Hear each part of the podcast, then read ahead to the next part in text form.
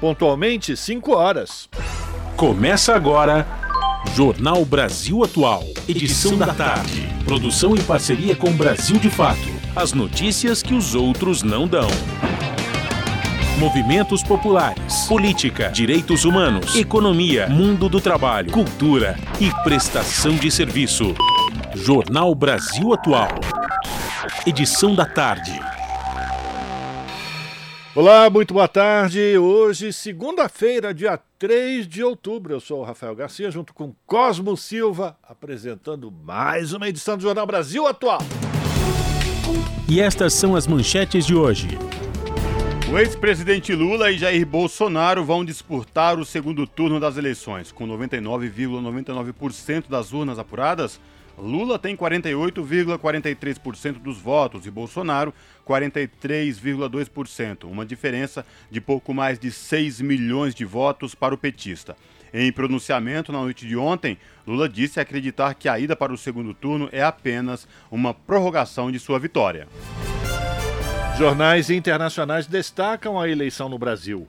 Luta entre democracia e autoritarismo é o que dizem as publicações estrangeiras que apontam para erros das pesquisas de opinião e força da extrema-direita no Congresso. 15 governadores são eleitos no primeiro turno, 12 deles foram reeleitos para um segundo mandato. Cinco apoiam Lula, oito estão com Bolsonaro. As candidatas e os candidatos que passaram para o segundo turno das eleições gerais no dia 30 de outubro já podem retomar os atos de campanha em espaços públicos. Está autorizada a realização de comícios, fazer caminhadas, carreatas, publicar anúncios em jornais e distribuir material gráfico. A bancada feminina cresceu na Câmara, mas encolheu no Senado após os resultados da eleição deste domingo.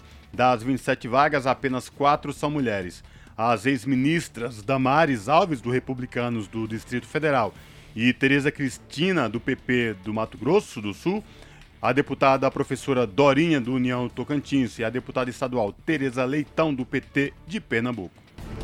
E o Senado marca a votação de financiamento do piso da enfermagem para amanhã. A medida entrou em vigor em agosto, mas segue suspensa temporariamente por determinação do Supremo Tribunal Federal.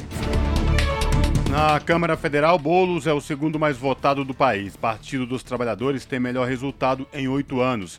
Tem feito inédito: duas mulheres trans conquistam cadeiras a partir de 2023. Por outro lado, o Partido Liberal desponta como a grande força da nova legislatura, com 99 assentos. E depois de fechar dois meses com deflação, o IPCS, o Índice de Preços ao Consumidor Semanal, sobe em setembro e acumula uma alta de 5,13% nos últimos 12 meses. São 5 horas, 3 minutos, horário de Brasília. Participe do Jornal Brasil Atual, edição da tarde, por meio dos nossos canais nas redes sociais. facebook.com barra Rádio Brasil Atual. No Instagram, arroba Rádio Brasil Atual. Twitter, arroba RA Brasil Atual. Ou pelo WhatsApp, o número é 11 96893 7672.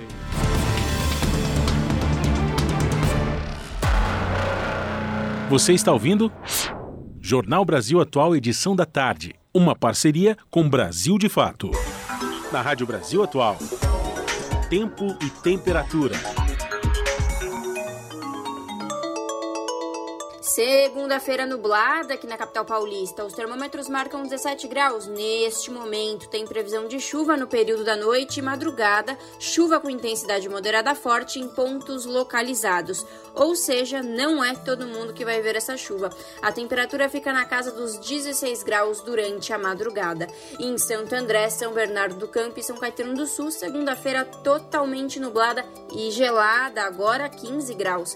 Na região do ABC Paulista também tem previsão previsão de chuva durante o período da noite e da madrugada, chuva isolada com intensidade moderada a forte, e em alguns pontos tem risco de temporal. A temperatura não muda e continua na casa dos 15 graus na madrugada. Tarde nublada também em Mogi das Cruzes. Agora os termômetros marcam 16 graus. Na região de Mogi das Cruzes, os períodos da noite e madrugada serão de tempo fechado e chuvoso, chuva com intensidade moderada a forte. É uma chuva mais localizada, ou seja, chove em um bairro e não chove em outro. A temperatura fica na casa dos 15 graus durante a madrugada. E em Sorocaba, região do interior de São Paulo, a tarde desta segunda-feira é de sol entre muitas nuvens. Agora, 21 graus. Não tem previsão de chuva na região de Sorocaba. Os períodos da noite e da madrugada serão nublados e a temperatura cai, ficando na casa dos 16 graus. Logo mais eu volto para falar como fica o tempo nesta terça-feira. Vai precisar do guarda-chuva. Na Rádio Brasil Atual, está na hora de dar o serviço. São 5 horas e 5 minutos. Vamos saber a situação do trânsito na cidade de São Paulo nesta segunda-feira, início de semana. A ACT, que é a Companhia Paulista de Engenharia de Tráfego, informa que são 23 quilômetros de lentidão em toda a cidade de São Paulo. As regiões que apresentam maiores índices de lentidão norte com 10 km e oeste com 4 km de lentidão, respectivamente. Rafael, e o trânsito aqui na Avenida Paulista? Até onde a gente pode acompanhar, Cosme ouvintes, o trânsito flui normalmente, trânsito livre em ambos os sentidos. Se você está precisando passar por aqui, pelo alto da, enfim, de Cerqueira César, direção Paraíso ou direção Consolação, você não tem nenhum ponto de congestionamento, mas sempre aquele aviso, né? Por enquanto. Lembrando aos nossos ouvintes que hoje, por conta do rodízio municipal, não podem circular no centro expandido veículos com placas finais 1 e 2. Situação de tranquilidade para quem pretende pegar o metrô nesta tarde de segunda-feira. O metrô informa que todas as linhas operam sem nenhuma intercorrência para os passageiros e esta mesma situação se repete nos trens da CPTM, que é a Companhia Paulista de Trens Metropolitanos. Todas as linhas operam com situação de tranquilidade para os passageiros. Já quem está ouvindo o Jornal da Rádio Brasil Atual, edição da tarde, e vai pegar as estradas rumo à Baixada Santista, principalmente pela Anchieta e Imigrantes, a Ecovias, que é a concessionária que administra o sistema Anchieta Imigrantes, instalou a operação Comboio. Está em vigor quem vai pela Anchieta, ou seja, pouca visibilidade no trecho de serra, por isso a Ecovia instalou a operação Comboio. Sentido trânsito complicado também para quem vem da Baixada Santista pela rodovia Anchieta, lá no trecho de serra em Santos, Cubatão. Trânsito está muito, muito, muito lento. Já pela rodovia dos imigrantes, tanto tranquilo para descer como quem sobe aqui para capital e ABC Paulista. Até a tia Maria ouviu e ligou pra dona Valda. Sintoniza no dia. A Rádio Brasil Atual, lá tem jornalismo de verdade. E tem música de primeira, 100% brasileira. Sem preconceito e sem jabá. É a Rádio Popular. De um povo sem medo de viver e de cantar. Avisa a todos, dá um salve, manda um zap. Essa rádio é nossa voz. Brasil Atual 98.9. Jornal Brasil Atual. Edição da tarde. 5 horas 8 minutos. O ex-presidente Luiz Inácio Lula da Silva, do Partido dos Trabalhadores, e Jair Bolsonaro, do Partido Liberal, vão disputar o segundo turno das eleições. A votação será no próximo dia 30 de outubro, o último domingo do mês.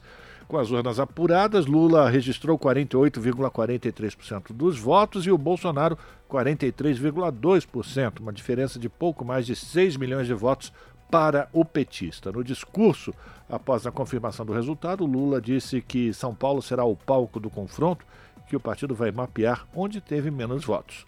Bolsonaro não atacou as urnas eletrônicas, como costuma fazer, mas criticou pesquisas que projetavam que ele teria menos votos. Lula e lideranças petistas procuraram demonstrar satisfação no discurso após a confirmação do resultado em um hotel aqui na capital de São Paulo. O candidato afirmou que o Estado será um grande palco no confronto do segundo turno. Já o Bolsonaro, ao lado de um dos seus filhos, falou com jornalistas e apoiadores em frente ao Palácio da Alvorada. Na entrevista, ele disse considerar que as pesquisas de intenção de voto estão desmoralizadas e enalteceu a ida ao segundo turno em uma disputa mais acirrada do que se esperava. São 5 horas e 9 minutos e a gente continua repercutindo o resultado final para, das eleições para presidente divulgado na noite de ontem, porque em pronunciamento O ex-presidente Lula disse acreditar que a ida para o segundo turno é apenas uma prorrogação de sua vitória. O petista recebeu 48,4% dos votos e vai disputar a presidência da República contra o atual presidente Jair Bolsonaro, que ficou em segundo lugar com 43,2% dos votos válidos. Acompanhe na reportagem de Júlia Pereira. Em pronunciamento feito à imprensa na noite de ontem, após a apuração das urnas, o ex-presidente da República, Luiz Inácio Lula da Silva, do PT, disse que a ida para o segundo turno é apenas uma prorrogação. O petista recebeu 48,3% dos votos contra 43,4% de Jair Bolsonaro, do PL. Mesmo sem vencer neste domingo, o petista diz acreditar que vencerá a disputa no dia 30 de outubro. Durante toda essa campanha, a gente teve na frente nas pesquisas da opinião pública de todos os institutos, mesmo aqueles que não queriam que a gente ganhasse, colocavam a gente em primeiro lugar. E eu sempre achei que a gente ia ganhar essas eleições. E quero dizer para vocês que nós vamos ganhar essas eleições. É apenas uma. Isso isso para nós é apenas uma prorrogação. Lula diz acreditar que esta foi uma segunda chance dada pelo povo brasileiro para que ele e Bolsonaro se enfrentem diretamente nos debates que serão realizados até o dia 30. Segundo o ex-presidente, será uma oportunidade para que os dois presidenciáveis comparem como a vida do povo brasileiro mudou ao longo dos dois governos. Eu acho que é uma chance que o povo brasileiro me dá é uma segunda chance. Ah, Lula, aquele, aquele debate não valeu muito, porque aquele debate, sabe, tinha gente estranha. Vamos deixar o segundo turno para você poder debater só com ele, para a gente poder medir, fazer comparações do Brasil que ele construiu e do Brasil que nós construímos, do nosso período de governo, da qualidade de vida do povo, da alegria do povo com o que o povo vive hoje. Lula disse ainda que dará início à campanha para o dia 30 de outubro, já nesta segunda-feira, numa força-tarefa que integra sua militância e os partidos aliados de sua candidatura. Que me desculpe, jornalista, vocês vão ter que trabalhar um pouco mais que me desculpe nossos companheiros partidos aliados, nós vamos ter que viajar mais, vamos ter que fazer mais ato público, mais comício, mais debate, vamos ter que conversar mais com as pessoas e vamos ter que convencer a sociedade brasileira daquilo que nós estamos propondo. Eu acho que a nossa presidenta tem uma tarefa importante que vai conversar com as outras forças políticas que disputaram as eleições.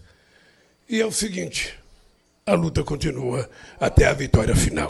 Júlia Pereira, Rádio Brasil Atual e TVT.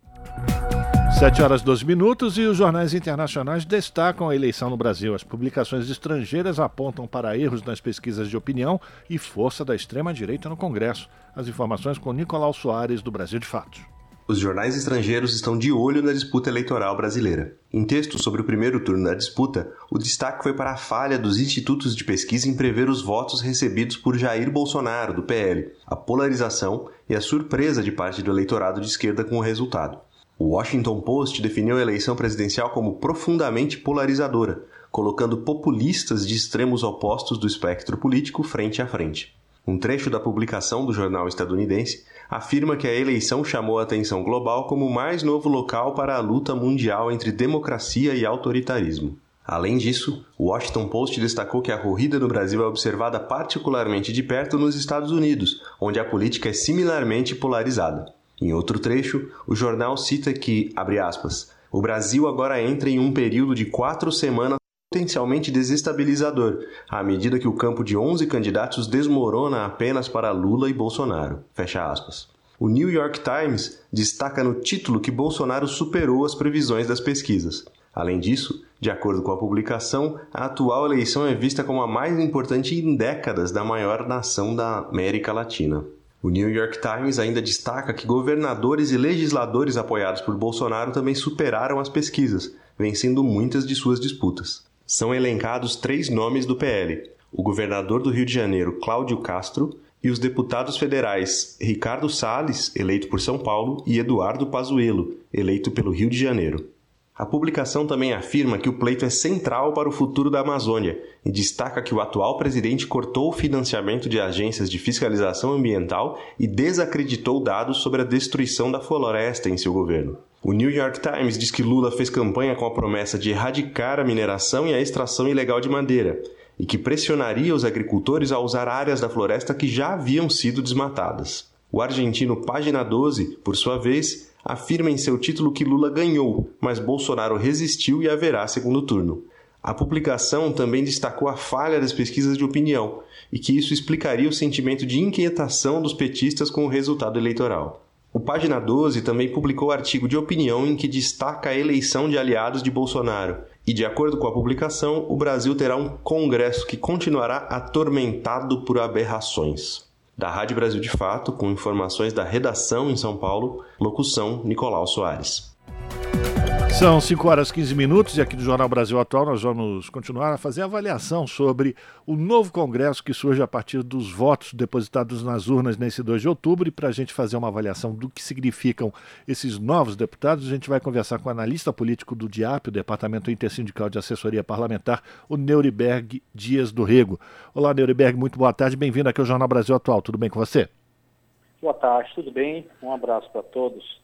Junto comigo aqui, Rafael Garcia, a gente tem o Cosmo Silva e a gente já começa, a falando sobre a renovação. O DIAP, o Departamento Intersindical de Assessoria Parlamentar, já divulgou um estudo mostrando que houve cerca de 40% de, de, de, renovação nas, enfim, nas candidaturas, nos deputados que é, da, da, Câmara Federal. Como é que vocês avaliam esse resultado? Ele está dentro da normalidade? Era o esperado? Qual é a primeira avaliação dos resultados de ontem? É, de fato, o, era imaginado até uma renovação até mais abaixo em relação às características dessas eleições, que os partidos, é, por conta das novas regras eleitorais, é, optaram primeiro em lançar um número maior de candidatos à reeleição, então foi um fato histórico, você tendo 446 deputados à reeleição e optando no registro de candidaturas para aqueles candidatos experientes, ou com experiência em relação a mandatos anteriores. O fato é que chegou, é, o resultado das eleições trouxe uma renovação de 44%, que foi até, é, é, superou essa expectativa, que se imaginava, de fato, uma, a, uma renovação abaixo da média, que é de 45%, mas que poderia ser até menor né, em função das circunstâncias e das características função da, da, da eleição para a Câmara dos Deputados. Então, de fato,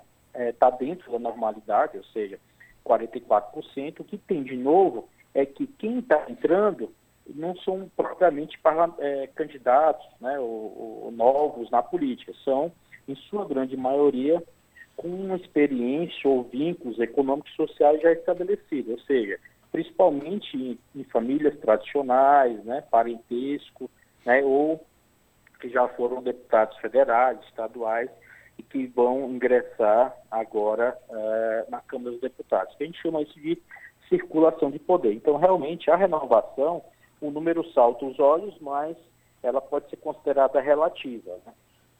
Nuremberg, Cosmo falando, boa tarde para você. Diante deste cenário que se desenhou com os novos eleitos, reeleitos e eleitos, Dá para a gente traçar um perfil do que vai ser a Câmara Federal nos próximos quatro anos?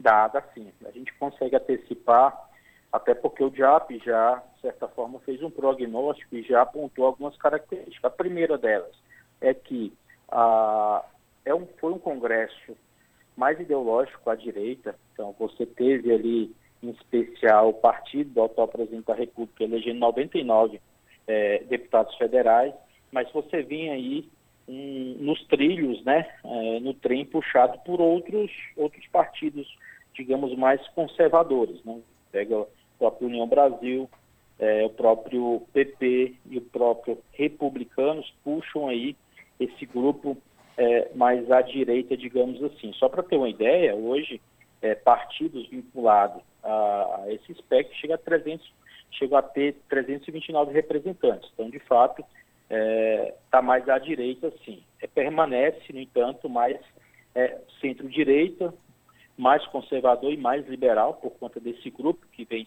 é assumir. Então, a agenda dos costumes, e principalmente em relação ao, ao modelo de Estado, a disputa, se é mínimo ou máximo, enfim, em relação à economia, ganha aí é, uma bancada mais consistente em relação à última é, legislatura. Mas, do outro lado, você tem uma esquerda que se manteve e se fortaleceu com importantes vitórias. Né? Em vários estados, você tem aí a reeleição ou a eleição de novos é, parlamentares, São Paulo, Rio de Janeiro, Minas Gerais, que, digamos, puxam aí a ala de uma maior representatividade, ou seja, que a pessoa com segmentos sociais e minorias que vai também travar essa disputa. Esse grupo é, que eu falo foi puxado basicamente pelo PT, né, a federação, que fez 79 deputados, e o PSOL, que fez 14, mas juntando o grupo todo chegou a 124, né, esse grupo mais de, é, de esquerda e que vai, digamos, é, travar na arena legislativa a disputa que tende a ser um, um a depender do governo eleito, né, é, muito voltada aos, aos costumes né, e liberal. Nuremberg, diante desses números que você apontou aqui, chama a atenção também o, a desidratação, enfim, uh, o desmanche do PSDB. Teve uma queda expressiva também na sua representação na Câmara dos Deputados, né? fruto daquilo que, ou da irresponsabilidade que começou lá em 2014 com a Aécio Neves. Né?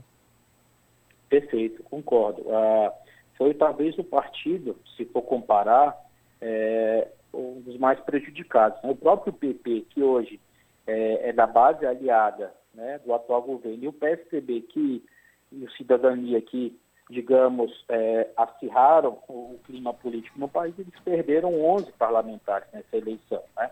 Então, o fato é que é, tanto o Congresso, os números parece realmente fica uma sensação de que, mas na composição você percebe que há também uma força na, da esquerda na, na sociedade e no próprio parlamento. Eu acho que o que talvez impactou sob o ponto de vista de vantagem na corrida eleitoral, principalmente para a Câmara dos Deputados, que eu percebi que houve, por parte da esquerda, uma maior estratégia em relação a governos, em Corada, o presidente Lula, ele ampliou a bancada de governadores, com chance de aumentar em segundo turno, inclusive senadores, e para deputado federal se manteve na, na, na, média esperada. Ou seja, e o outro grupo que é, colocou todo o recurso da máquina pública, orçamento secreto, é, disponível do fundo eleitoral, para buscar ampliar, digamos, aí, tentar enraizar dentro da Câmara uma, uma bancada mais consistente, mais conservadora, do ponto de vista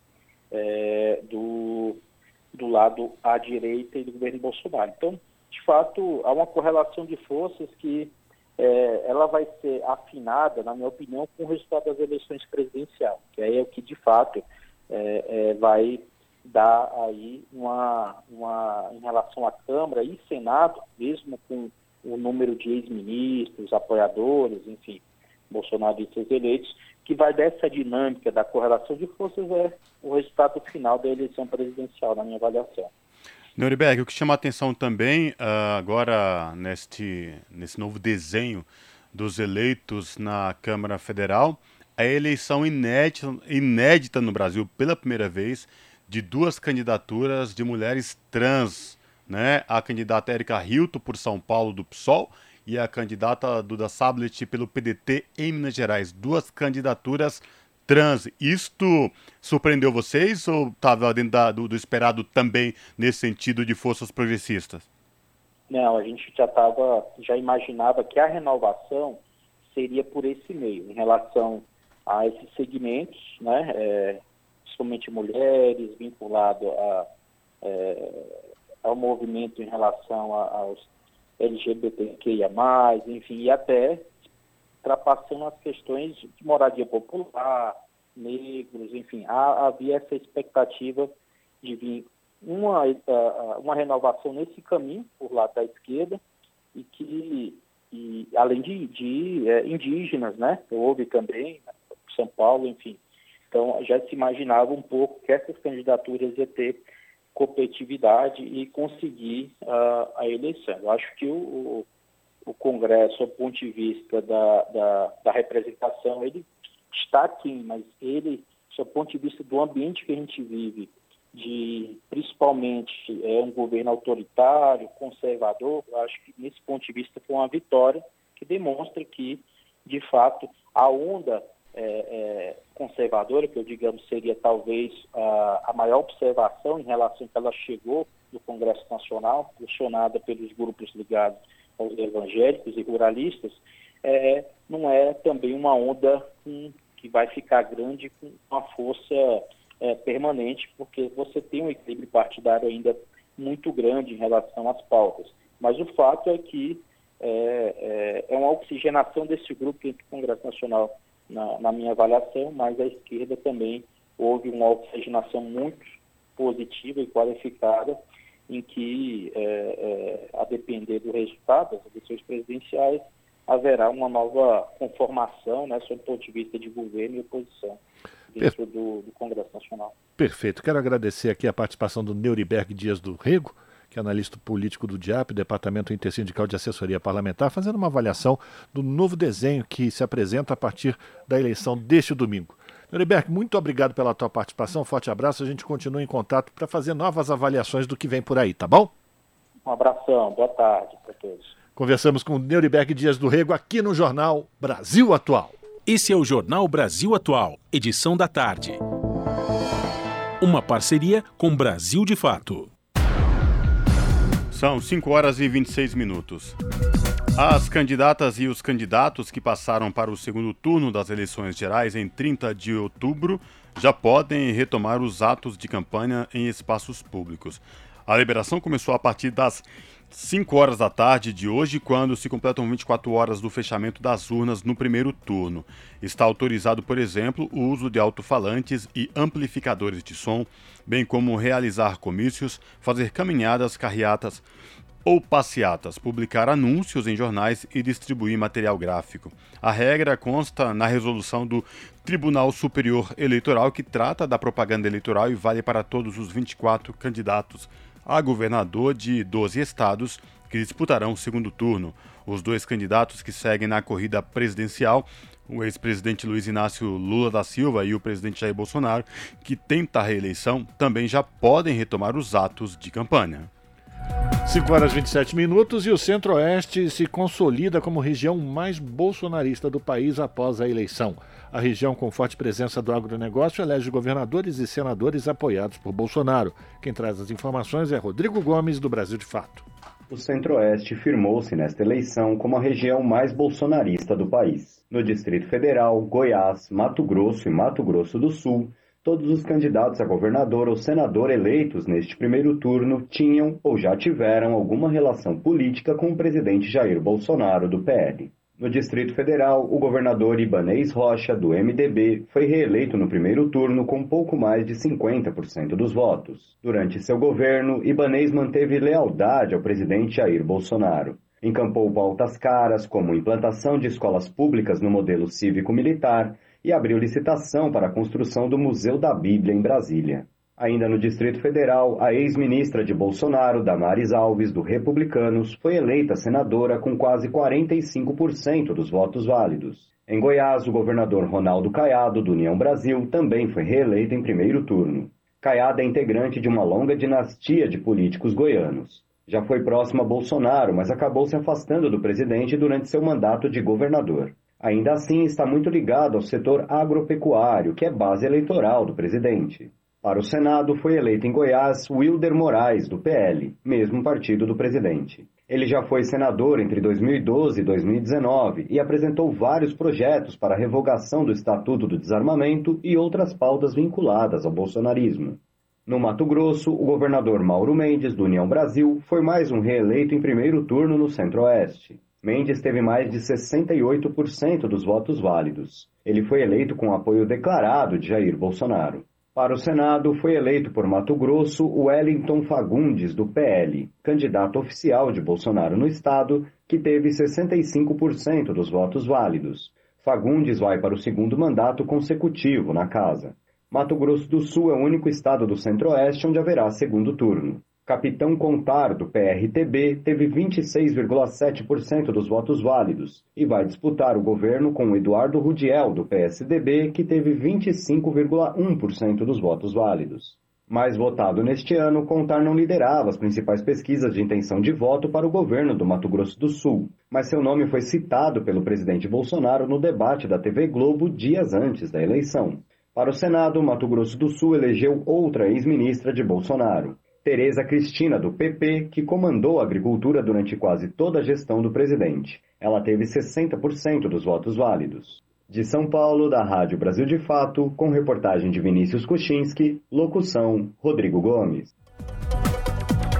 São 5 horas e 30 minutos e o Tribunal Superior Eleitoral multou em 15 mil o site antagonista e apoiadores do presidente Jair Bolsonaro por novas publicações fazendo referência a Marcola, apontando como líder da facção criminosa do PCC e o ex-presidente Lula, candidato que foi para o segundo turno na eleição presidencial. A multa foi aplicada pelo ministro Alexandre de Moraes, presidente do TSE, após os alvos da representação descumprirem uma decisão de ontem que determinou que publicações fossem removidas e eles não compartilhassem novamente conteúdos semelhantes. Ao aplicar a multa, o presidente do TSE disse que a propagação reiterada de mensagem sabidamente inverídica por meio de redes sociais visa, de maneira indisfarçada, causar indevido tumulto no processo eleitoral já em curso. 5 horas e 31 minutos e o primeiro turno das eleições teve o menor número de votos brancos e nulos das últimas cinco eleições, dos últimos cinco pleitos. Segundo o Tribunal Superior Eleitoral, o índice registrado neste domingo foi de apenas 4,2%, contra quase 9% de brancos e nulos nas eleições de 2018. E quem traz mais detalhes é o repórter Daniel Ito.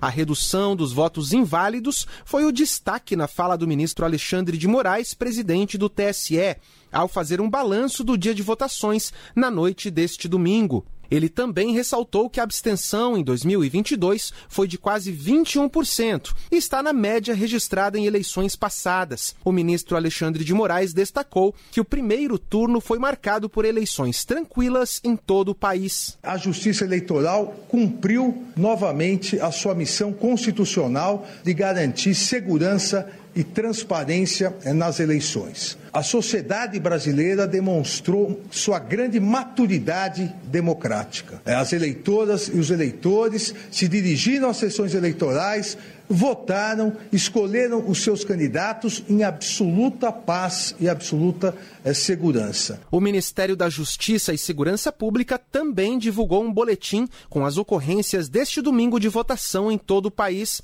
A pasta registrou quase 380 casos de boca de urna, além de 87 situações de compra de votos e corrupção eleitoral. Também foram identificadas 71 violações de sigilo de voto e 62 ocorrências de transporte ilegal de eleitores. Ao todo, cerca de 500 mil agentes de segurança pública foram mobilizados para atuar no primeiro turno das eleições 2022.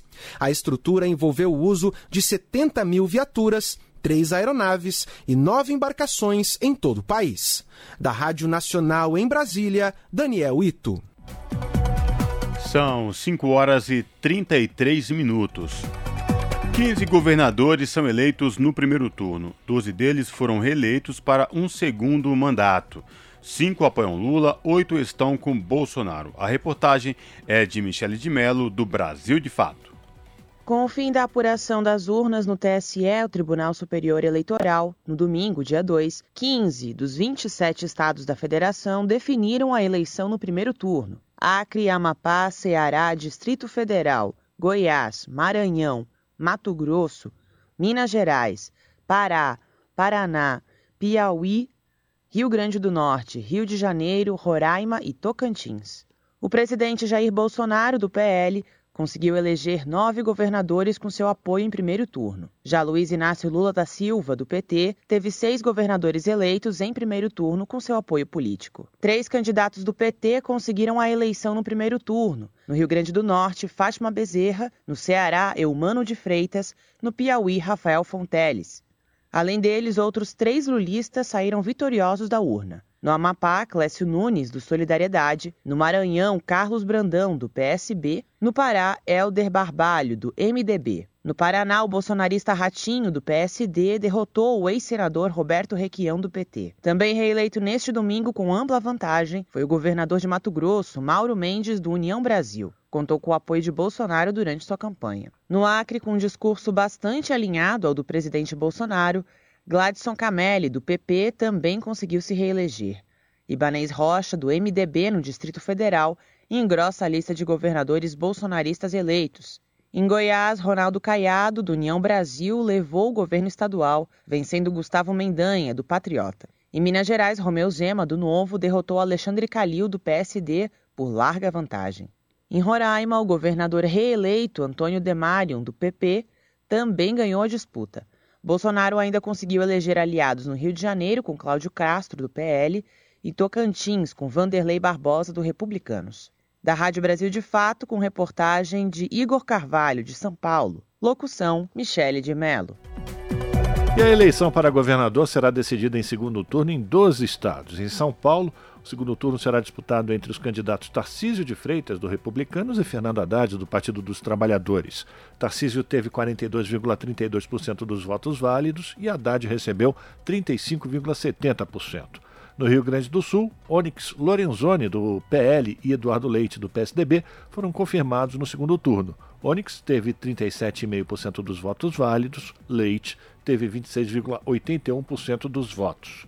Na Bahia, Jerônimo Rodrigues, do Partido dos Trabalhadores, e ACM Neto, do União Brasil, irão disputar o governo do Estado. Jerônimo teve 49,45% dos votos válidos e o ACM Neto alcançou 40,8% dos votos.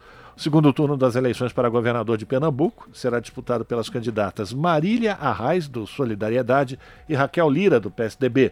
Essa é a primeira vez na história que uma mulher chega ao segundo turno das eleições estaduais pernambucanas, ou seja, pela primeira vez o estado do Pernambuco será eh, governado por uma mulher. Em disputa apertada, Marília Reis teve 23,97% dos votos e a Raquel Lira 20,58%. Também voltarão às urnas para escolher o governador no próximo dia 30 de outubro, os eleitores do Espírito Santo, do Mato Grosso do Sul, de Rondônia, de Santa Catarina, da Paraíba, Amazonas, Alagoas e Sergipe. São 5 horas e 37 minutos e a bancada feminina cresceu na Câmara mas encolheu no Senado após os resultados da eleição deste domingo. No Senado, dos 27 eleitos ontem, apenas quatro são mulheres. As ex-ministras Damaris Alves e Tereza Cristina, a deputada professora Dorinha e a deputada estadual Tereza Leitão.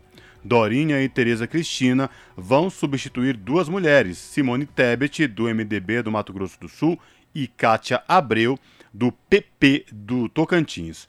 A bancada feminina ocupará somente 10 das 81 cadeiras do Senado a partir de fevereiro de 2023. No início da atual legislatura, em 2019, eram 12.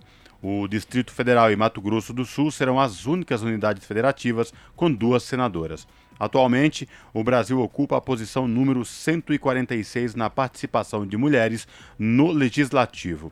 Na América Latina, Cuba e México têm melhores desempenhos, com 53,4% e 50% dos assentos parlamentares ocupados por deputadas, segundo o levantamento publicado em agosto. Apesar da pouca representação em esferas de poder, as mulheres são a maioria das pessoas aptas a votar nestas eleições, com 52,65% do eleitorado. E o presidente do Tribunal Superior Eleitoral, ministro Alexandre de Moraes, disse que no segundo turno das eleições, eventuais demoras e filas de votação serão analisadas individualmente. Os detalhes com a repórter Ana Lúcia Caldas.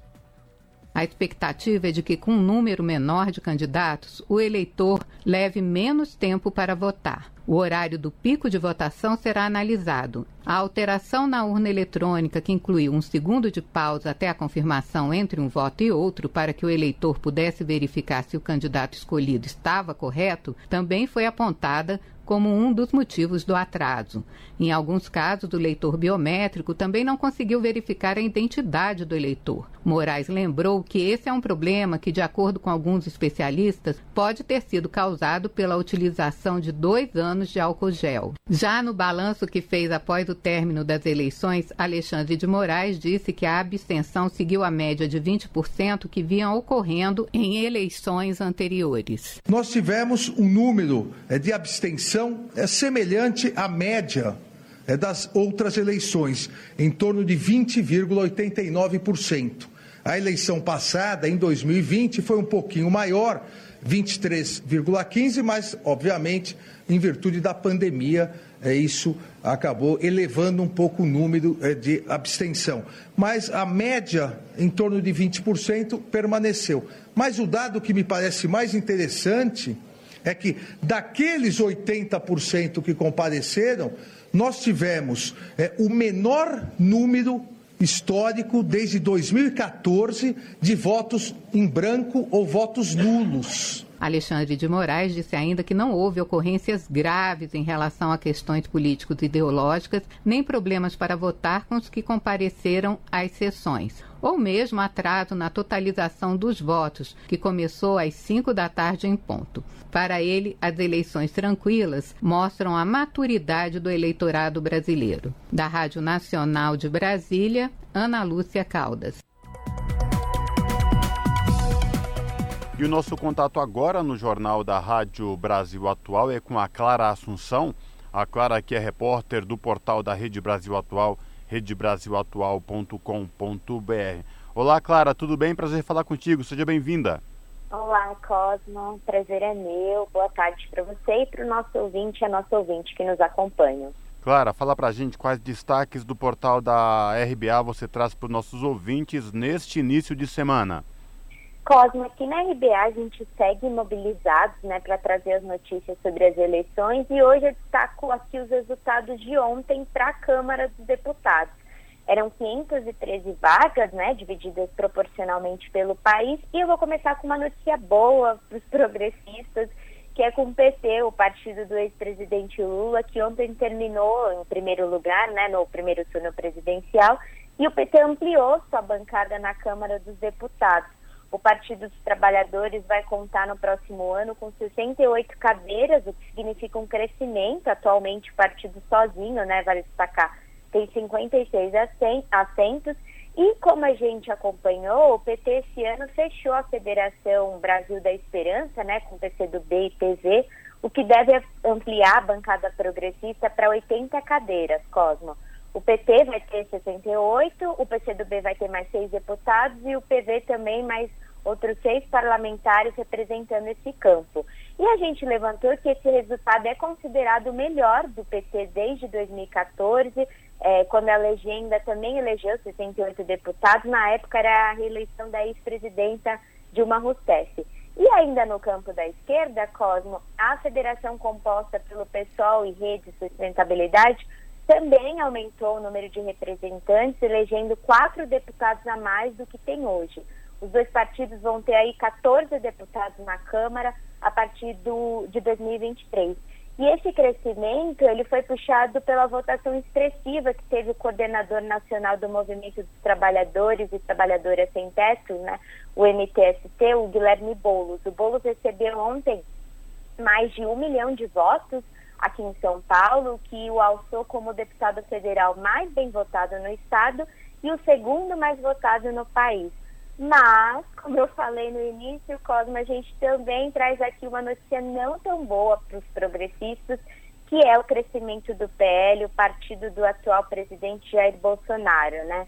Os ditos liberais terão a maior força a partir de 2023 na casa. Eles conseguiram eleger ontem pelo menos 98 deputados federais, o que entrou para a história como o melhor desempenho de um partido em 24 anos. E o PL, é do PL também, inclusive, que sai o deputado federal mais bem votado do país, com 1,47 milhão de votos, que é o Nicolas Ferreira, parlamentar que vai representar Minas Gerais. O cálculo, Cosma, é que o PL terá praticamente um em cada cinco votos lá na Câmara a partir do próximo ano. Agora, Clara, essa votação também trouxe alguns detalhes que não podem deixar de ser percebido e notado, né? Por exemplo, um dos filhos do atual presidente Jair Bolsonaro aqui em São Paulo, ele teve uma diminuição de votos expressiva e outros nomes aí como outras candidatas, aí Joyce Heisman, Eduardo Cunha, Frota, enfim, Janaína Pascoal. Janaína Pascoal concorria ao Senado, aliás, por São Paulo. Mas esses nomes que eu falei, Joyce Heisman, o próprio filho do Bolsonaro, que teve uma votação, diminuiu muito a sua votação, enfim, Holiday, não foram eleitos, né, Clara?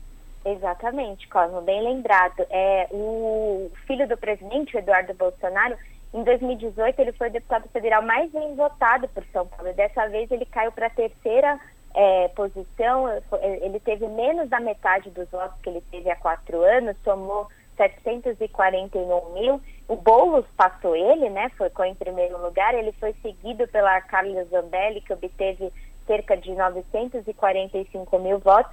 E ainda, é, continuando nessa lista que você colocou, o Bolsonaro também, né, o atual presidente Jair Bolsonaro, ele só conseguiu eleger o ex-secretário especial de cultura do seu governo, Mário Frias, como deputado federal, mas outros nomes que eram da pasta, é, da pasta de cultura, né, o André Porci, Porciuncula, por exemplo, ele não foi eleito, assim como também o presidente da Fundação Palmares, Sérgio Cabral, que também não conseguiu ser, é, ser eleito deputado federal, nem o ex-secretário da área de direitos autorais do governo, Felipe Carmona.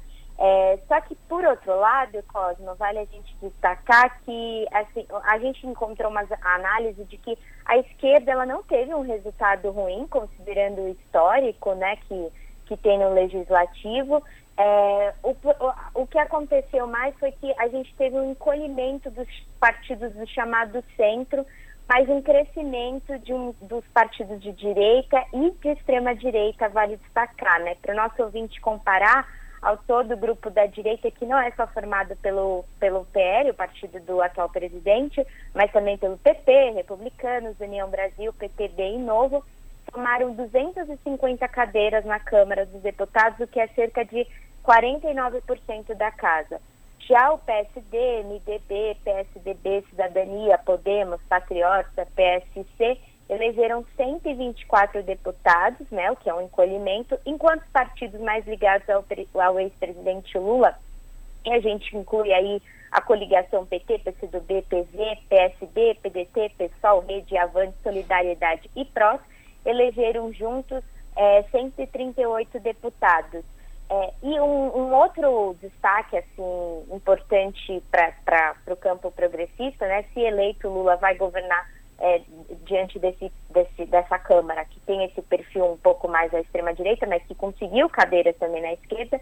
Uma boa notícia também para os progressistas é que teve candidaturas é, bem representativas, tanto o Movimento dos Trabalhadores Rurais CNTR-MSC conseguiu eleger é, dois deputados federais e a gente também teve um outro efeito inédito, é, Cosmo, que é, foi os são, o Estado de São Paulo elegeu sua primeira deputada federal indígena, Sônia Guajajara, do PSOL, assim como também a gente vai ter duas mulheres trans ocupando as cadeiras na Câmara, duas cadeiras na Câmara dos Deputados no próximo ano, que é as candidatas Érica Hilton e Duda Salaberti, a Érica do PSOL aqui em São Paulo e a Duda, Duda do PDT lá em Minas, Cosmos. Perfeito. Eu reforço aí o convite para os nossos ouvintes aqui do Jornal da Rádio Brasil Atual, edição da tarde, acessar aí o portal da Rede Brasil Atual, redebrasilatual.com.br e conferir na íntegra esta reportagem. Clara, obrigado por falar com os nossos ouvintes aqui no Jornal da Rádio Brasil Atual, edição da tarde. Se cuide, espero falar contigo em uma próxima oportunidade, viu? Abraço. Abraço, Cosma. A gente que agradece o espaço. Falamos aqui com a Clara Assunção, no Jornal Brasil Atual. Você está ouvindo? Jornal Brasil Atual, edição da tarde. Uma parceria com Brasil de Fato. São 5 horas e 48 minutos. O Brasil é o segundo país com a maior proporção de jovens com idade entre 18 e 24 anos que não conseguem nem emprego nem continuar os estudos. Os dados são do relatório da OCDE, a Organização para a Cooperação e Desenvolvimento Econômico, divulgado nesta segunda-feira. Segundo o documento, 35,9% dos jovens estão nessa situação no país. A proporção brasileira é o dobro da média dos países membros da OCDE, que é de 16,6% de pessoas dessa faixa etária sem trabalhar e estudar. A África do Sul é o único país com maior proporção que o Brasil, com 46,2%. Já a Holanda é o que tem menos jovens nessa situação, apenas 4,6%. Segundo o estudo da Organização para a Cooperação e Desenvolvimento Econômico, em todos os países analisados, a conclusão do ensino superior, superior está associada a mais oportunidades de emprego e melhores salários. São 5 horas e 40, 5 horas e 50 minutos agora. O Senado marca a votação de financiamento do piso da enfermagem para amanhã. Medida entrou em vigor em agosto, mas segue suspensa temporariamente por determinação do Supremo Tribunal Federal. A reportagem é de Cristiane Sampaio com locução de Daniel Lamir, do Brasil de Fato. O presidente do Senado, Rodrigo Pacheco, do PSD de Minas, agendou para a próxima terça-feira, dia 4, a votação do financiamento do Piso Nacional da Enfermagem, que entrou em vigor em agosto, mas está temporariamente suspenso por decisão do STF, Supremo Tribunal Federal. A análise da pauta pelo plenário da Casa foi anunciada no sábado, dia 1. O tema será votado por meio do projeto de lei complementar de número 44 de 2002, de autoria do senador Luiz Carlos Reins, do PP Gaúcho, que concede prazos para que estados, municípios e Distrito Federal realoquem recursos. O projeto é relatado pelo senador Marcelo Castro, do MDB do Piauí. A ideia seria permitir a utilização de verbas antes destinadas ao combate à Covid e que estariam paradas para que o dinheiro possa financiar o piso no âmbito do SUS, Sistema Único de Saúde, cujo maior contingente de trabalhadores está no segmento da enfermagem, que reúne não só enfermeiros, mas também auxiliares, técnicos e parteiras. Já para a iniciativa privada, o Poder Legislativo deve costurar outro tipo de proposta ainda a ser avaliada. Nas articulações políticas ocorridas nas últimas semanas no Senado, foi mencionado, por exemplo, a possibilidade de uma desoneração da folha de pagamento, mas a medida ainda será mais bem discutida pelas lideranças partidárias. O piso nacional da enfermagem foi aprovado por ampla maioria na Câmara dos Deputados e no Senado, tendo se convertido em lei sancionada em agosto. A norma prevê valores salariais mínimos de R$ 4.750 para enfermeiros, bem como estipula que técnicos devem ser remunerados com 70% desse valor. Já parteiras e auxiliares têm direito a um piso correspondente a 50% do piso dos enfermeiros. Da Rádio Brasil de Fato, com reportagem de Cristiane Sampaio de Brasília. Locução: Daniel Lamir. 5 horas e 52 minutos e Jair Bolsonaro alterou hoje o cronograma de depósitos do Auxílio Brasil de outubro, antecipando o pagamento para o dia 11 desse mês, uma semana antes que do previsto no calendário original, ou seja, ele está antecipando os pagamentos para que eles terminem antes das eleições do segundo turno. A medida foi publicada no Diário Oficial da União de hoje, um dia após o presidente ter confirmado a sua derrota para o Lula.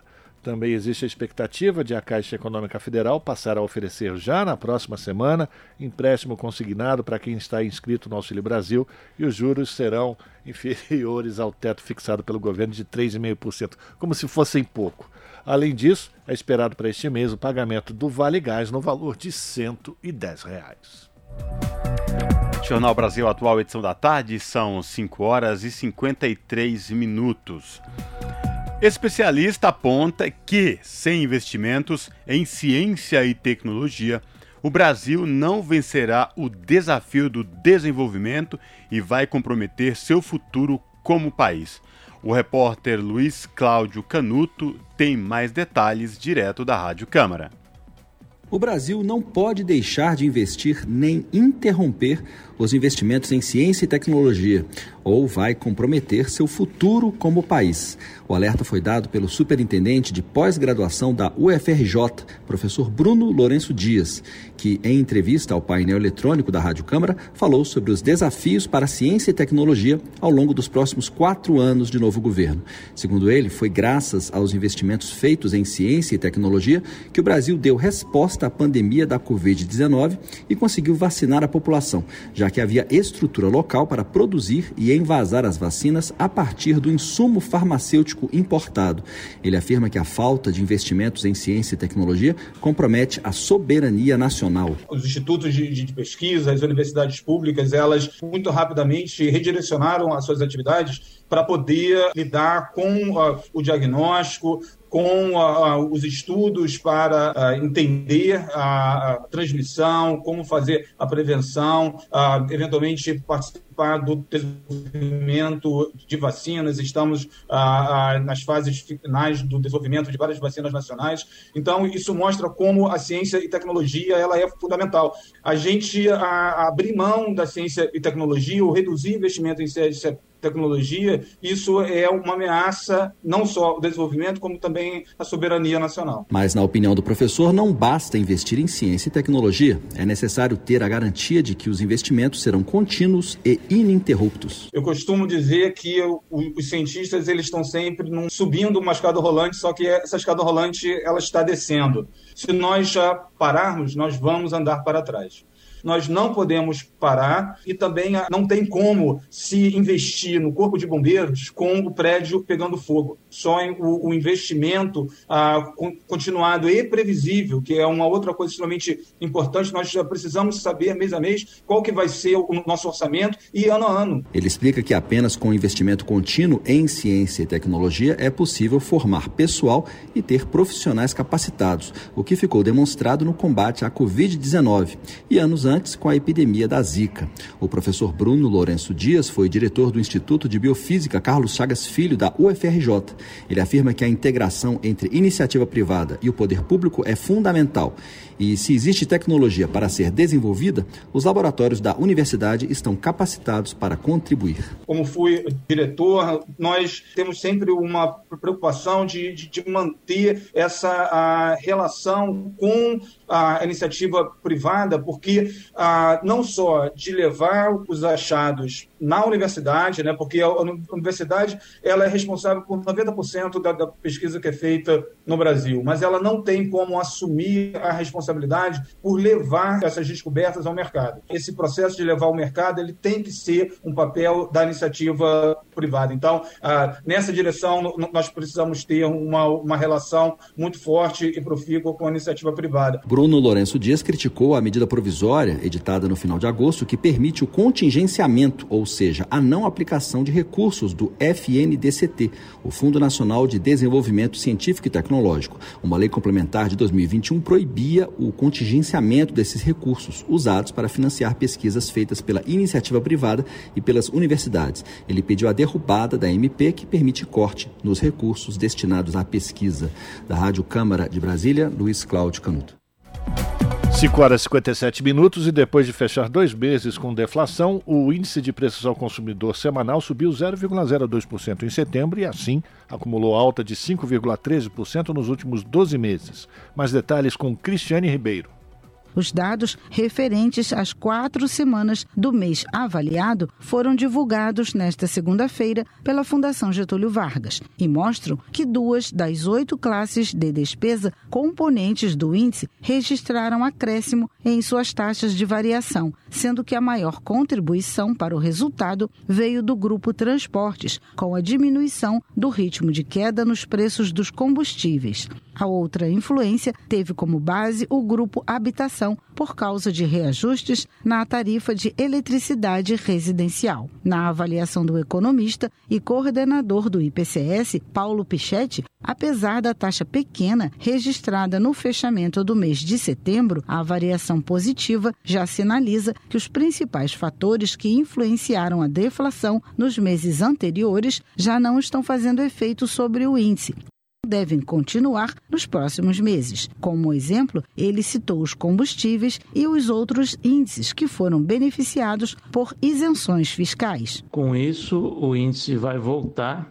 a patamares positivos e no último trimestre do ano deve mostrar ainda esses números em elevação, mas mesmo assim fechar o ano em alguma coisa próxima de 5,7%, que é um número menor do que o que a gente vinha registrando em anos anteriores e mesmo no início desse ano, mas ainda um número elevado comparado com é, critérios como, por exemplo, a meta do Banco Central e o próprio custo de vida que afeta os cidadãos. Para Pichetti, os desafios de controle da inflação continuam, apesar do alívio dos últimos meses. Ele acredita que está começando uma nova fase de elevação do IPCS e que é preciso acompanhar de perto para entender o que é tendência e o que já se aponta para o próximo ano. O índice é usado para observar tendências de inflação com base no preço médio necessário para comprar um conjunto de bens de consumo e serviços no país. Da Rádio Nacional no Rio de Janeiro, Cristiane Ribeiro. 18 horas. Rádio Brasil Atual. Para sugestões e comentários, entre em contato conosco por e-mail redação@jornalbrasilatual.com.br ou WhatsApp DDD 11 96893 7672. Acompanhe a nossa programação também pelo site redebrasilatual.com.br.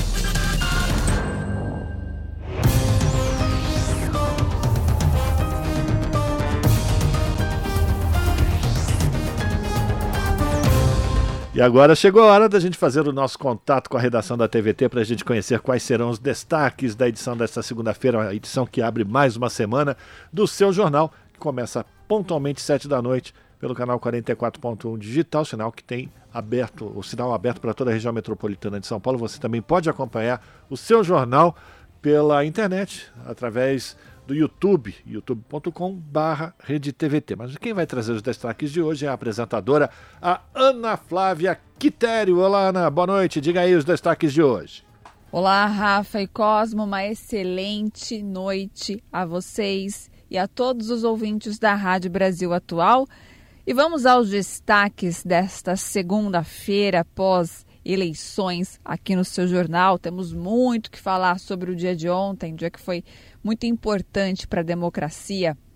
Bom, é, uma medida provisória, antes de eu falar sobre as eleições, uma medida provisória editada pelo governo federal congelou a liberação de milhões de reais aprovados para o desenvolvimento científico e tecnológico neste ano e impede o acesso a outros bilhões de recursos nos próximos quatro anos.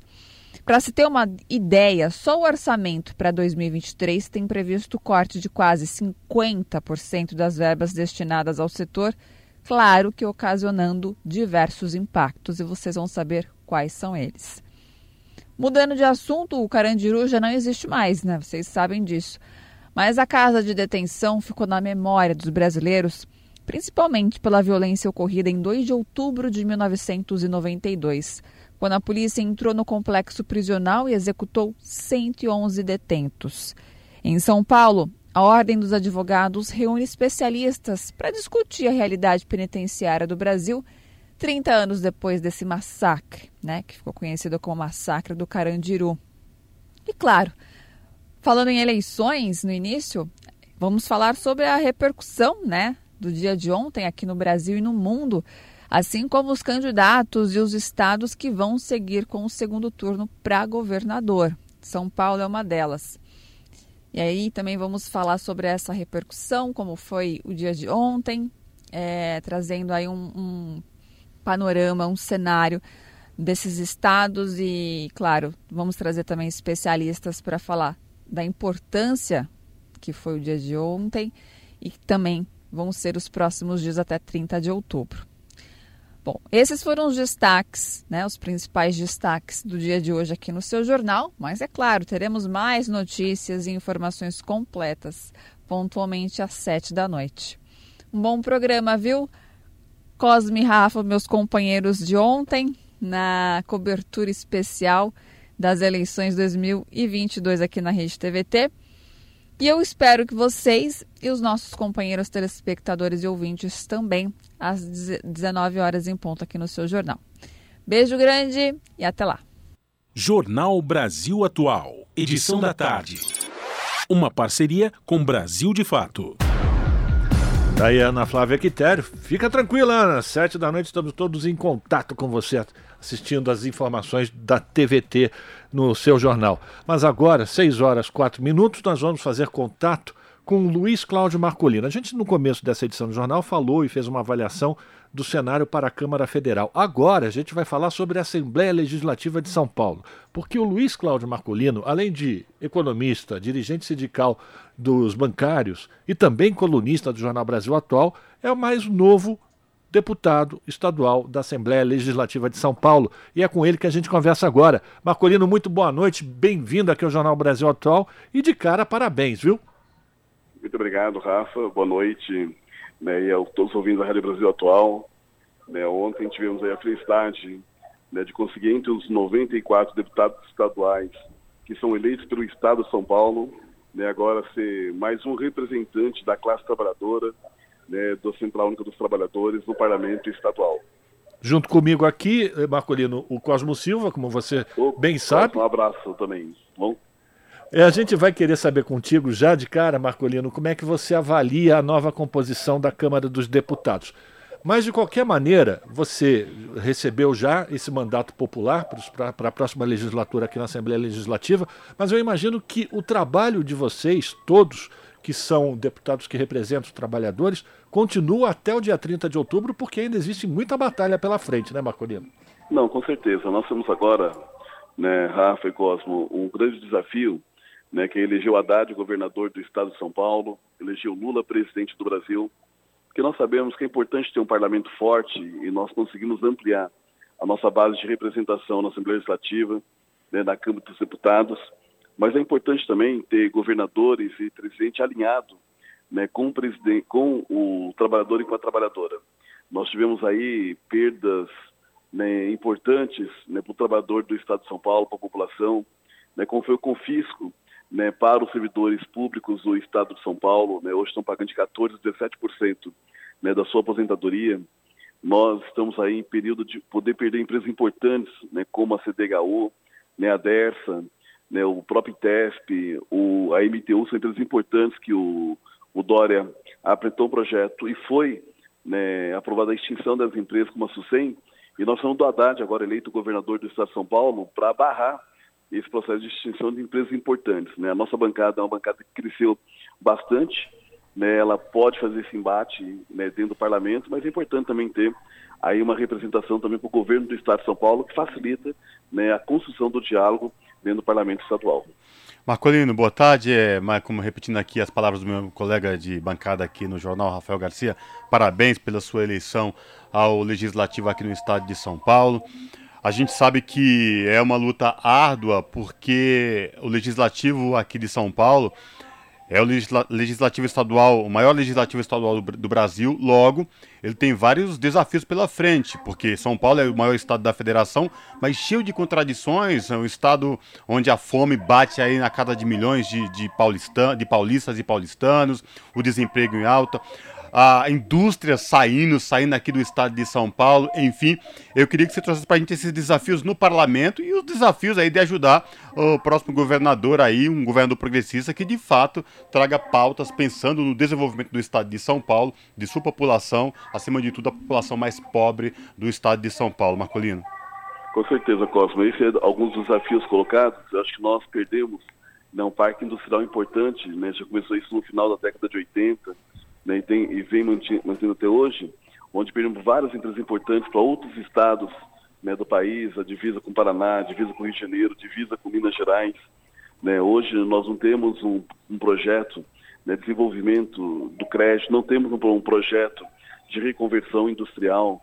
O Estado de São Paulo ele tem perdido né, aí a sua posição né, de, um, de um Estado industrial está voltando a ser um Estado agrário novamente. É importante né, que tenhamos um Estado agrário, que tenha uma, uma agricultura forte, mas é importante que a indústria que ela gera hoje uma quantidade de emprego significativo no, no, nosso estado de São Paulo e no nosso Brasil, que ele retome, que a gente volte de novo né, com a produção industrial né, no estado de São Paulo. É importante também, né, tem um questão da substituição tributária que mexe muito hoje o empresário, ele acaba pagando o imposto na origem, isso tem que ser mexido.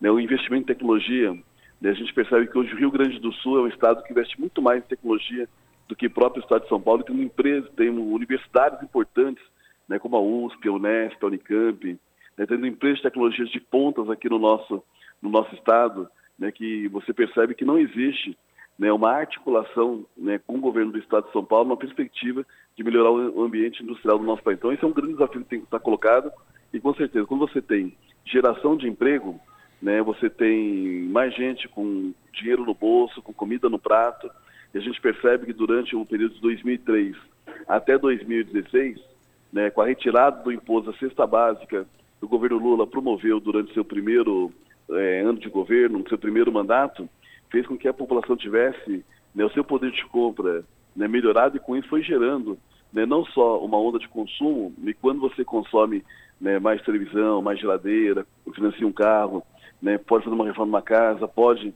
né, financiar um apartamento, você vai gerando mão de obra né, para aquelas empresas né, que vão ter que contratar mais trabalhador, seja a construção civil, seja da indústria de transformação. Então, para a gente é importante né, fazer algumas ações como o presidente Lula fez, né, tirando o imposto básica, né, é uma proposta que a Haddad também tem, no caso dos impostos estaduais, também retirar os impostos estaduais sobre a cesta básica, isso beneficia muito o trabalhador, muita trabalhadora, aumentando seu poder de compra e, com isso, cria condição de gerar mais e melhores empregos também no estado de São Paulo. Marcolino, eu quero insistir nessa renovação que aconteceu na Assembleia Legislativa de São Paulo. Vamos lembrar que pela primeira vez nos últimos 30 anos o PSDB não vai concorrer ao governo do estado de São Paulo, ou seja, o PSDB deixa de governar o mais importante estado da Federação Brasileira. E também a gente teve uma renovação na Assembleia Legislativa com o, a eliminação, digamos assim, pelas urnas, pelo voto popular, de figuras que estavam lá muito levadas por aquela onda lavajatista, né? E que deu no que deu, inclusive com vários deputados colocados no Conselho de Ética e perdendo, inclusive, os seus mandatos. Como é que você avalia a possibilidade de evolução ou de progressista ou de, de, pautas progressistas nesse estado, mas sempre levando em conta que ainda existe um risco, né? Porque apesar de não ter o PSDB, tem o Tarcísio de Freitas que representa o pensamento de Bolsonaro. Como é que você avalia esse embate que vai se colocar na Assembleia Legislativa até o dia 30 de outubro? Eu acho que assim, primeiro nós tivemos uma, um crescimento da bancadas né, de esquerda ou de centro-esquerda na Assembleia Legislativa, o PT cresceu, o PSOL cresceu, nós tivemos aí né, alguns do, do, PSB também. Então, houve um crescimento significativo. Isso é importante. Você deu uma renovação né, na Assembleia Legislativa. Né? Acho que a eleição de 2018 ela foi sugênita, né, onde muitos deputados que não representavam de fato a população do Estado de São Paulo acabou sendo né, eleito pelaquela onda né, disso, uma onda bolsonarista, né, que desqualificou o parlamento do Estado de São Paulo. Acho que isso melhora agora. Acho que os deputados que foram eleitos, que foram reeleitos, né, são deputados que pelo menos têm um entendimento né, sobre a importância de ter um parlamento forte no estado de São Paulo. Né, não, não aquele parlamento que praticamente as disputas eram muito mais individuais do que é, disputas de projeto. Então, acho que é, o parlamento estadual nessa legislatura agora né, vai ser bem melhor do que foi na legislatura passada. O PSDB, de fato, ele desapareceu do cenário nacional, não foi só aqui no estado de São Paulo, em todo o Brasil né, além de não ir para o segundo turno na disputa das eleições desse ano, ainda reduziu a sua bancada. Né, o, PSDB chegou a ter também 22 deputados eleitos, né, também no Estado de São Paulo, caiu agora para oito, oito deputados. Né, o PT elegeu 18 deputados estaduais agora nessa legislatura, que inicia o ano, o ano que vem.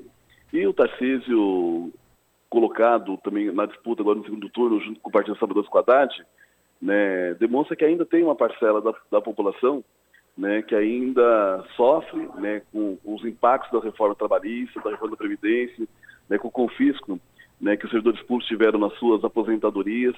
Né, e o nosso desafio agora é ir alertando e conversando com a população que durante quatro anos que o Tarcísio esteve à frente do Ministério de Infraestrutura do governo Bolsonaro, praticamente não tem nem uma obra né, que a gente fala de infraestrutura eficiente no estado de São Paulo, né, que a infraestrutura, né, ela gera emprego, a infraestrutura, ela gera o desenvolvimento.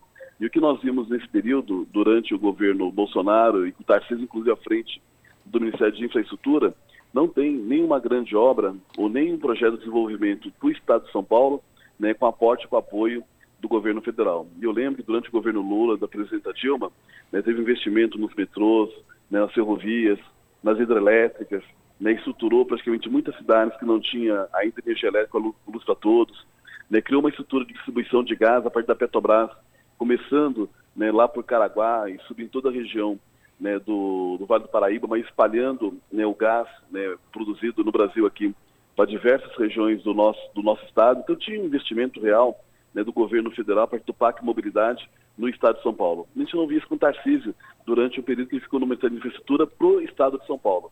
Então, daqui até o dia 30, né, esse embate vai ter que ser colocado. Né? Quem que efetivamente né, gosta do Estado de São Paulo, quem ajudou no desenvolvimento do, do, Estado de São Paulo, e essa comparação, tanto em relação ao governo Lula, a, a eleição do presidente Lula com Bolsonaro e do Tarcísio com Haddad, esse debate tem que ter se colocado justamente que a população possa escolher né, um representante para o Estado de São Paulo, no, Executivo, que de fato pense no Estado e que pense no desenvolvimento da nossa nação e do nosso, do nosso Estado. Para o nosso ouvinte, para a nossa ouvinte que acompanha aqui o Jornal Brasil Atual, sabe que o Luiz Cláudio Marcolino é nosso colunista. Ele participa sempre aqui do Jornal Brasil Atual com a sua coluna São Paulo em Foco, sempre trazendo aqui um tema de debate para a importância de assuntos que mexem com a vida de quem vive na cidade de São Paulo, no estado de São Paulo. A gente vai poder contar com a, tu, a tua participação daqui para frente, Marcolino, agora que terminou as eleições? Com certeza, né? Eu estou retomando agora da Central Única dos Trabalhadores, volto agora como vice-presidente da Central Única dos Trabalhadores, né, vou estar com vocês aí durante né, os, próximos, os próximos meses e quando assumir o mandato, com certeza, estarei muito contribuindo com a Rede Brasil Atual, né, vocês né, sempre trazem informações de qualidade né, para os ouvintes do Estado de São Paulo e vou continuar contribuindo com vocês sim, com certeza.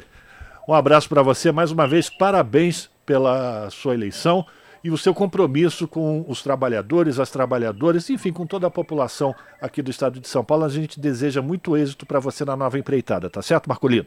Obrigado, Cláudio, obrigado, Rafa, obrigado a todos os ouvintes da Rádio Brasil Atual e muito obrigado aí pela consideração e pelo apoio. Conversamos com Luiz Cláudio Marcolino, novo deputado eleito pelo Partido dos Trabalhadores para a Assembleia Legislativa de São Paulo, aqui no jornal Brasil Atual. As notícias que os outros não dão. Jornal Brasil Atual. Edição da tarde. Uma parceria com Brasil de Fato. São 6 horas e 16 minutos. Relatores da Organização das Nações Unidas querem fim de adoções ilegais de crianças entre países.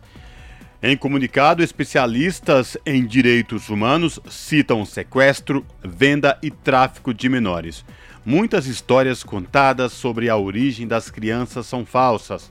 Texto diz que é hora de os estados tomarem ações para erradicar a prática ilícita. De Nova York, quem traz os detalhes é a repórter, Mônica Grayley. Quando adoções ilegais de crianças entre os países ocorrem, vários direitos humanos são violados, inclusive aquele de a criança ter a sua identidade preservada. Essas adoções têm efeitos arrasadores para a vida e o direito das vítimas. Com esse apelo, um grupo de relatores de direitos humanos emitiu um comunicado exigindo a prevenção e eliminação de adoções ilegais entre países. O problema tem gerado venda de menores, tráfico de crianças e viola a proibição do sequestro e do desaparecimento forçado. Os especialistas afirmaram que é obrigação dos estados conterem essas práticas ilícitas. O texto revela que, em algumas circunstâncias previstas pela lei internacional, as adoções entre países podem configurar crimes sérios, como genocídio ou crimes contra a humanidade. O tema está sendo discutido em várias nações, com um número crescente de crianças que foram adotadas, descobrindo inconsistências ou erros no processo de adoção. Em alguns casos, as histórias contadas a elas sobre a origem e as razões para a adoção eram completamente falsas. Os especialistas pediram aos países que cumpram com o dever de evitar esse tipo de prática, promulgando e implementando leis, políticas e outras medidas sobre o processo adotivo. Os relatores de direitos humanos lembram que o interesse da criança deve sempre vir em primeiro lugar em todos os casos de adoção. E muitos países precisam capacitar o menor para expressar a sua opinião, assegurando que eles vão ser ouvidos se tiverem idade e maturidade para participar do processo de adoção entre países. Uma outra preocupação é com os ganhos relacionados ao processo, como doações e contribuições, que devem ser claramente separadas no caso. E qualquer tentativa de corrupção precisa ser tratada como crime. Os estados devem considerar um fator agravante que um menor que desapareceu pode ter sido retirado de maneira forçada da família, e isso é uma forma extrema de violência contra crianças. Os relatores querem que comissões de inquérito independentes sejam formadas para apurar alegações de adoções ilegais de um país para o outro e também reparem as vítimas da ação ilegal. E para isso deve ser criado um banco de dados de DNA, incluindo amostras genéticas para todos os casos de uma remoção ilegal, desaparecimento forçado ou falsificação de identidade que jamais foram reportados. As vítimas de uma adoção ilegal têm o direito de saber a verdade. Da ONU News em Nova York, Mônica Grayle. São 6 horas e 20 minutos, Jornal Brasil Atual, edição da tarde. De Nova York, nós voltamos aqui para o Brasil para falar de um outro problema muito sério, que é a violência contra mulheres. A cada oito minutos, é, ou melhor, a cada minuto, é pior ainda, gente, a cada minuto, oito mulheres sofrem violência no país de acordo com dados que foram divulgados pelo Ministério da Mulher, da Família e dos Direitos Humanos. Quem vai trazer mais detalhes sobre essa avaliação, sobre essa pesquisa, é o repórter Gabriel Correia, direto de Brasília, da Rádio Nacional. Vamos acompanhar. Para os casos de violência doméstica, alguns tribunais estão ampliando as possibilidades de solicitação de medida protetiva contra os agressores, de forma mais segura. Uma dessas iniciativas é do Tribunal de Justiça do Maranhão, Durante o isolamento social por causa da pandemia, foi pensado um projeto para a solicitação online de medidas protetivas por meio de um formulário, como explica Arthur Darubi, responsável pela coordenadoria da mulher do tribunal. Ela vai preencher as informações necessárias é, sobre ela, quanto vítima, e quanto também ao autor da violência e também, caso ela tenha imagens, que ela possa anexar né, no processo todo, ela vai decorrer e falar sobre a situação toda que ela vem passando.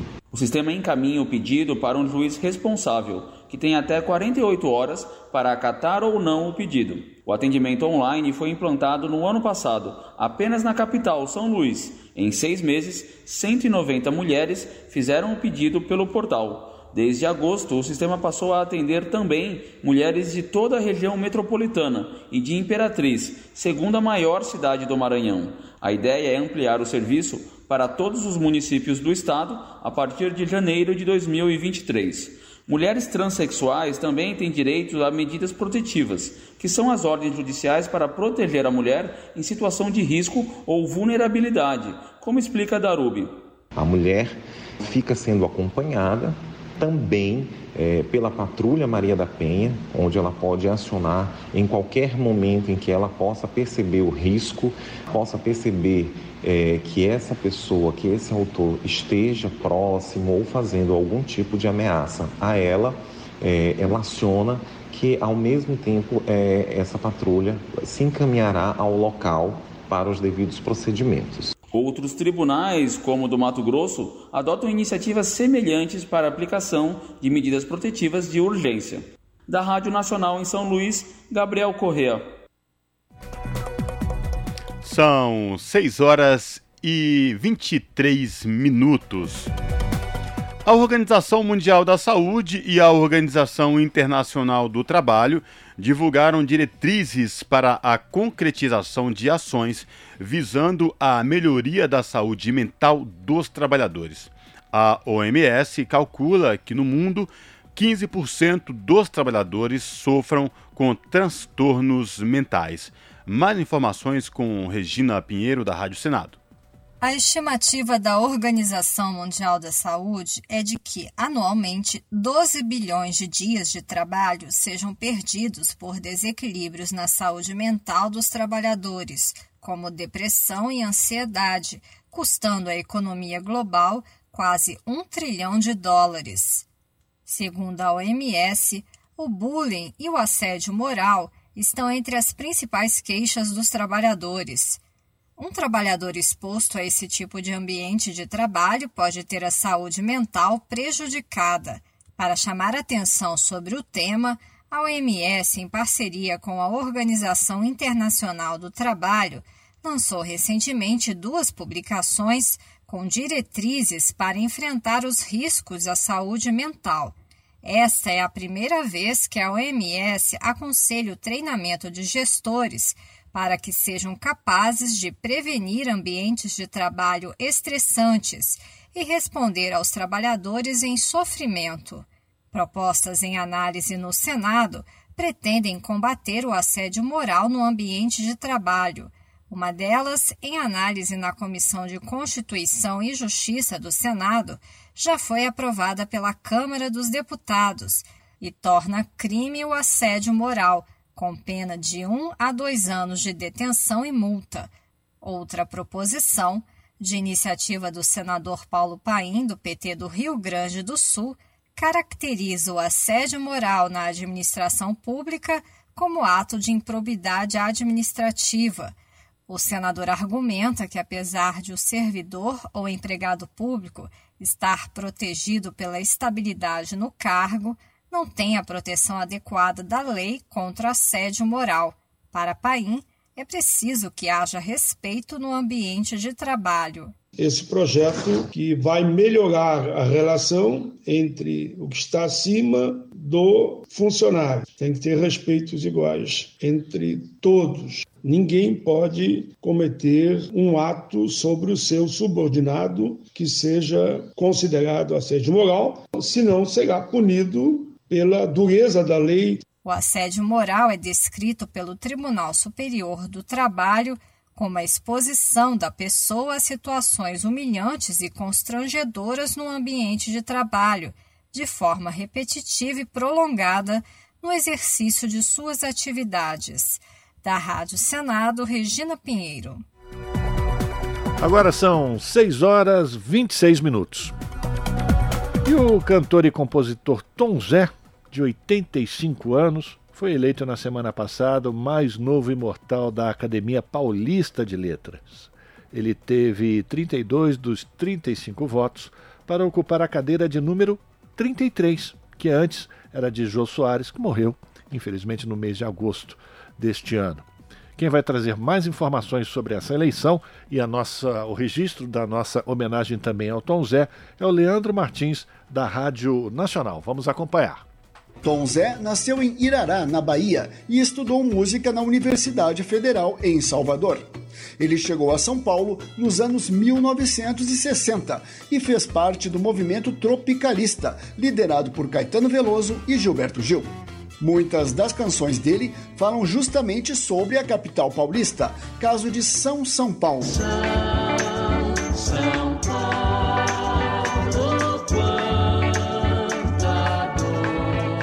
ganhou o Festival da TV Record em 1968. Segundo o compositor, ele deveria figurar no livro dos recordes como o autor que mais fez canções sobre São Paulo.